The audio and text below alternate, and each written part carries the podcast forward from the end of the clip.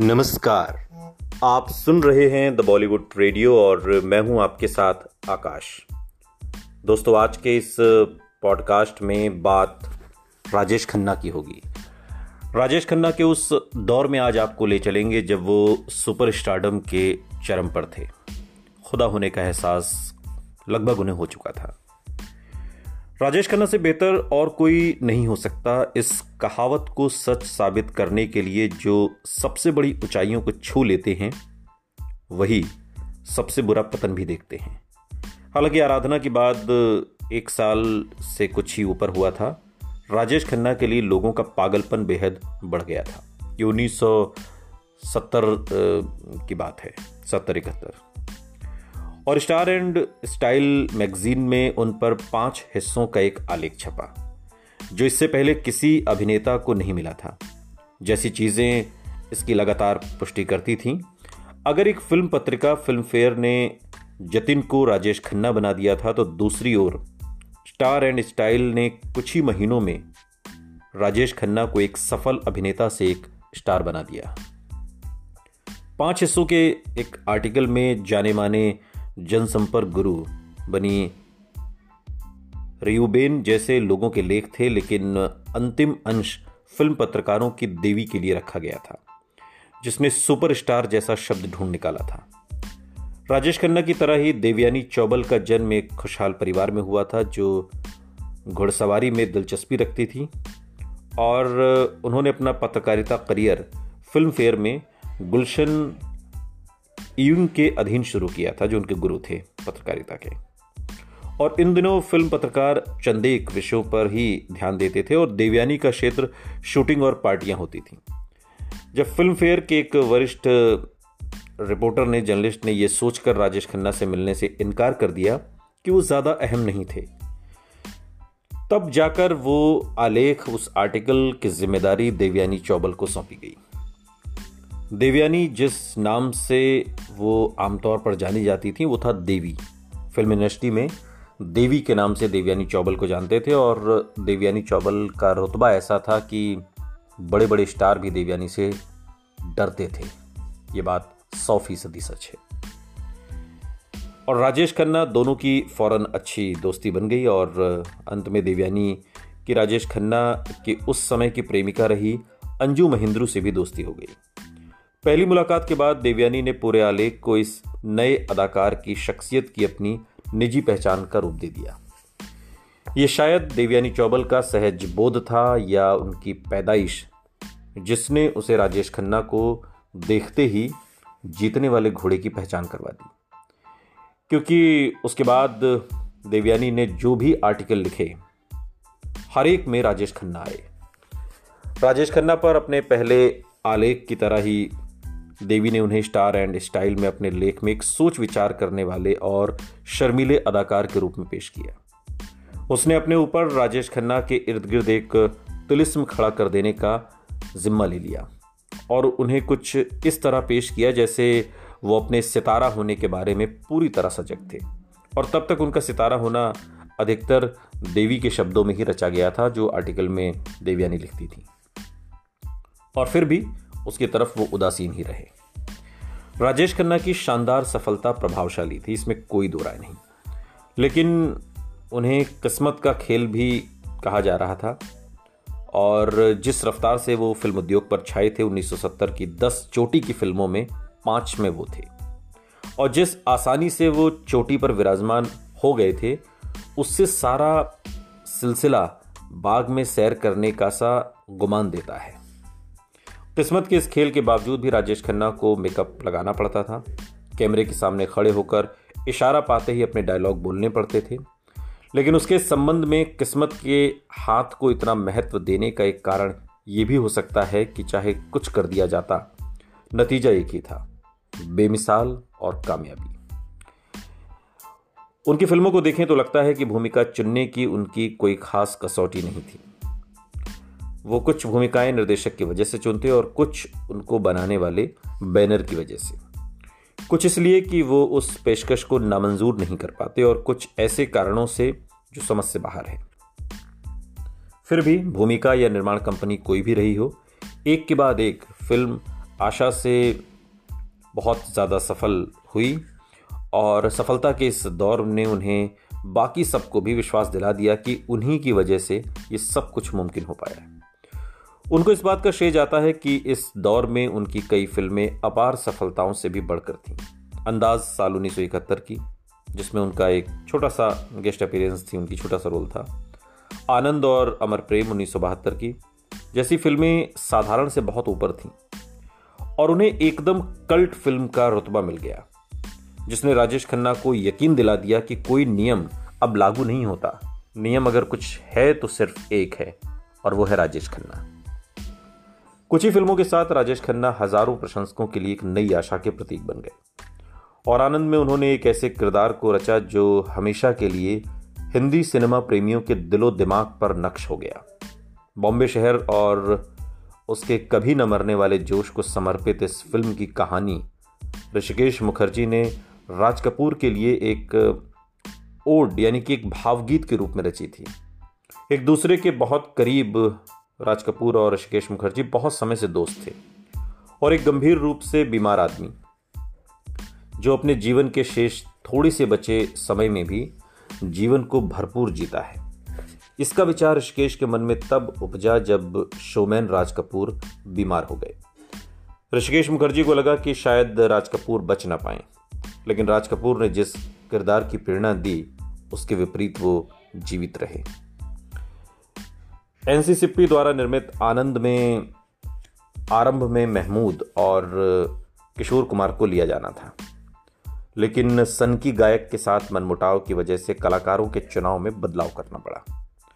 अफवाह है कि ऋषिकेश मुखर्जी को किशोर कुमार के घर से बाहर तक निकाल दिया गया, क्योंकि वो एक बंगाली के साथ पैसे की अदायगी में देर करने से नाराज़ थे और अपने गार्ड को आदेश दे रखा था कि जो भी बंगाली अंदर आने की ज़रूरत करे, उसे बाहर फेंक दिया जाए। और इसके बाद ऋषिकेश मुखर्जी ने शशि कपूर के बारे में सोचा।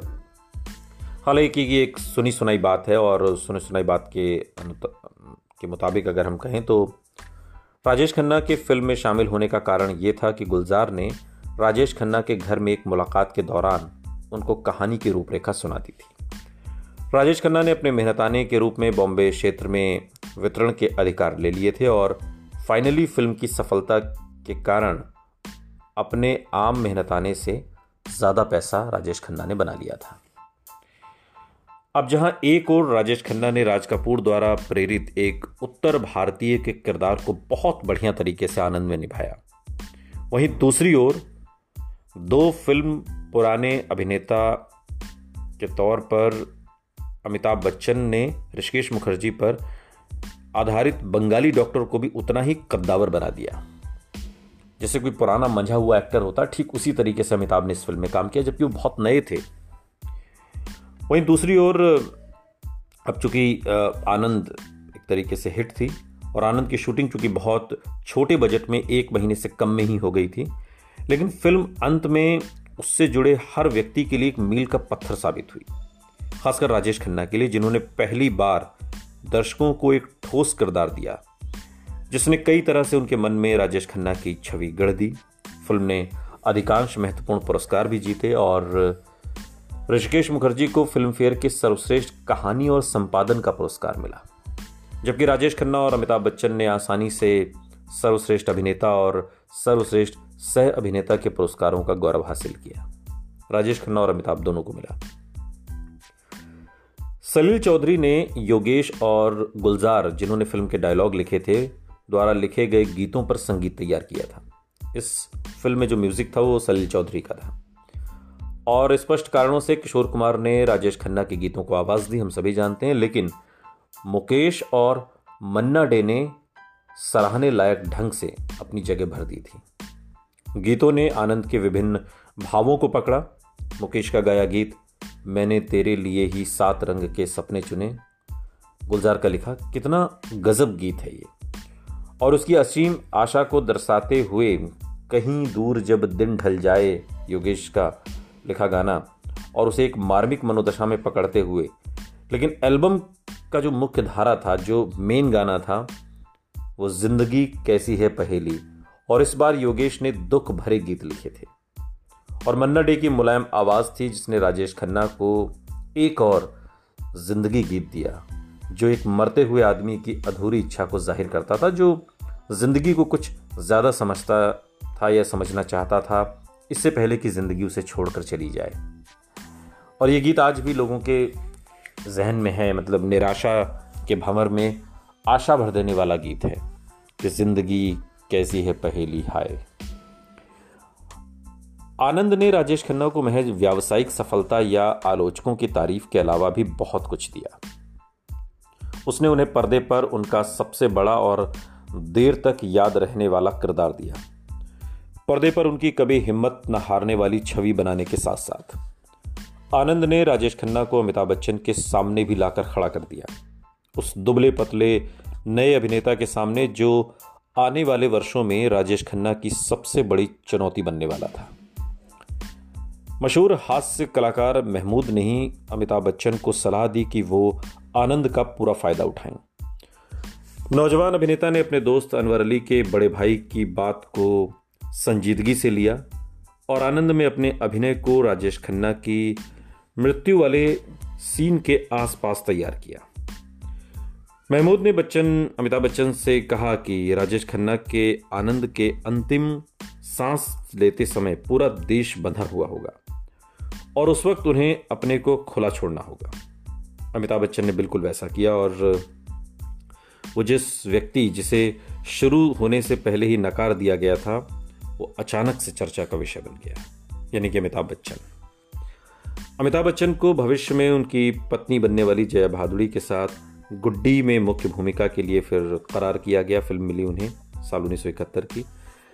लेकिन अंतिम घड़ी में ऋषिकेश मुखर्जी ने उन्हें बदल दिया, और हालाँकि वो फ़िल्म एक छोटी सी मेहमान भूमिका में नज़र आए और इस घटना ने अमिताभ के फिल्मी सितारा बनने के ख्वाब को लगभग खत्म कर दिया था।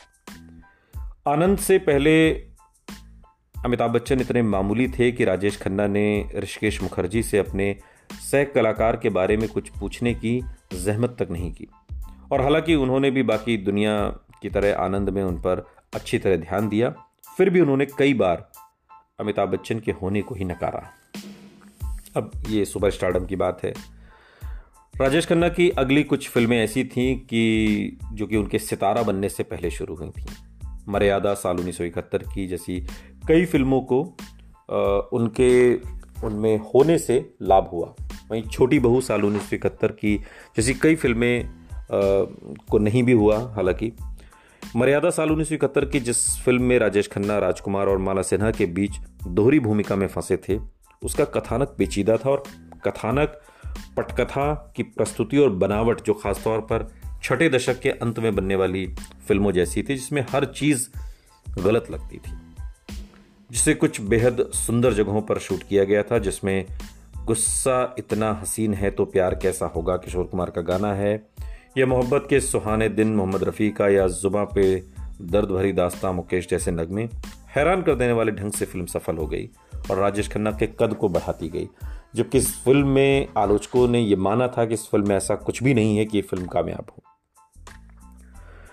मर्यादा के बाद राजेश खन्ना ने रमेश तिप्पी की अंदाज साल उन्नीस की, जिसमें उनकी भूमिका और भी छोटी थी गेस्ट अपीयरेंस के तौर पर।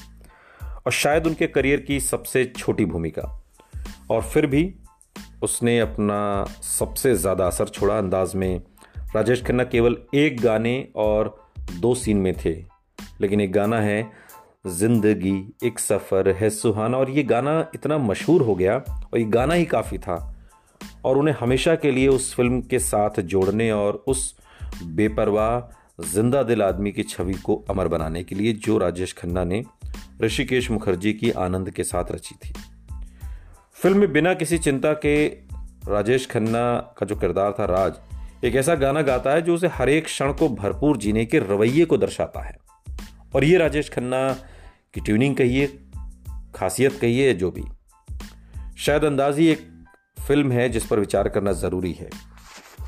राजेश खन्ना की लोकप्रियता समझने के लिए पर्दे पर 10 मिनट से भी कम समय पाने के बाद भी वो पूरा यश ले गए, पूरा उसकी तारीफ़ ले गए। सिर्फ़ उनके होने से फ़िल्म को इतनी बड़ी हिट बना दिया, जो शायद वो अन्यथा न बनती।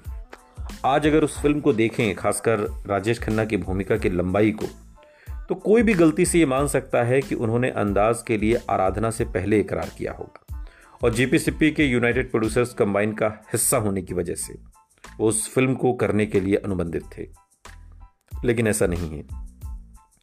फ़िल्म की लंबाई को लेकर कभी कोई शक नहीं था, लेकिन किरदार को विकसित किया उन दो लेखकों ने, जो बेशक तब तक बहुत जाने माने नहीं थे, लेकिन जो हिंदी सिनेमा का लेखकों के प्रति नज़रिया ही बदलने वाले थे। अभी सलीम जावेद के नाम की जोड़ी बनने से कुछ साल दूर सलीम खान और जावेद अख्तर वो दो नाम थे जिनके पर्दे पर शेख का ये शीर्षक हड़प लेता था। Sippy films story department. लेखकों को कहा जाता या कहा गया था कि राज का किरदार एक मेहना मेहमान भूमिका की थी, यानी कि राजेश खन्ना की। जो कि राजेश खन्ना जैसे जीवन में बड़े अभिनेता की फ़िल्म उपस्थिति के लिए सही होनी चाहिए। दोनों दृश्यों ने फ़िल्म में इतनी रोचकता नहीं भरी, जितनी हसरत जयपुरी, शंकर जयकिशन के गीत ने भर दी। किशोर कुमार की थोड़ी सी मदद लें। किशोर की आवाज़ और पर्दे पर राजेश खन्ना की हरकतों ने अपने उल्लास भरा जादू सिर्फ़ ज़िंदगी एक सफ़र है, सुहाना गीत में ही नहीं, बल्कि सारी फ़िल्म में भर दिया। उन्हें एक बहुत बढ़िया मेहमान भूमिका तथा एक ज़िंदगी गीत देने वाला अंदाज ने राजेश खन्ना की मुलाकात सलीम खान और जावेद अख्तर से करवा दी, जिनकी, जिनके साथ उन्होंने अगली फ़िल्म लिखी और एक ऐसा गौरव दिलाया जो आज तक याद किया जाता है। सलीम जावेद की इस जोड़ी की जिंदगानी, कहानी और राजेश खन्ना के साथ रवानी का किस्सा अगले पॉडकास्ट में। सुनते रहिए द बॉलीवुड रेडियो सुनता है सारा इंडिया।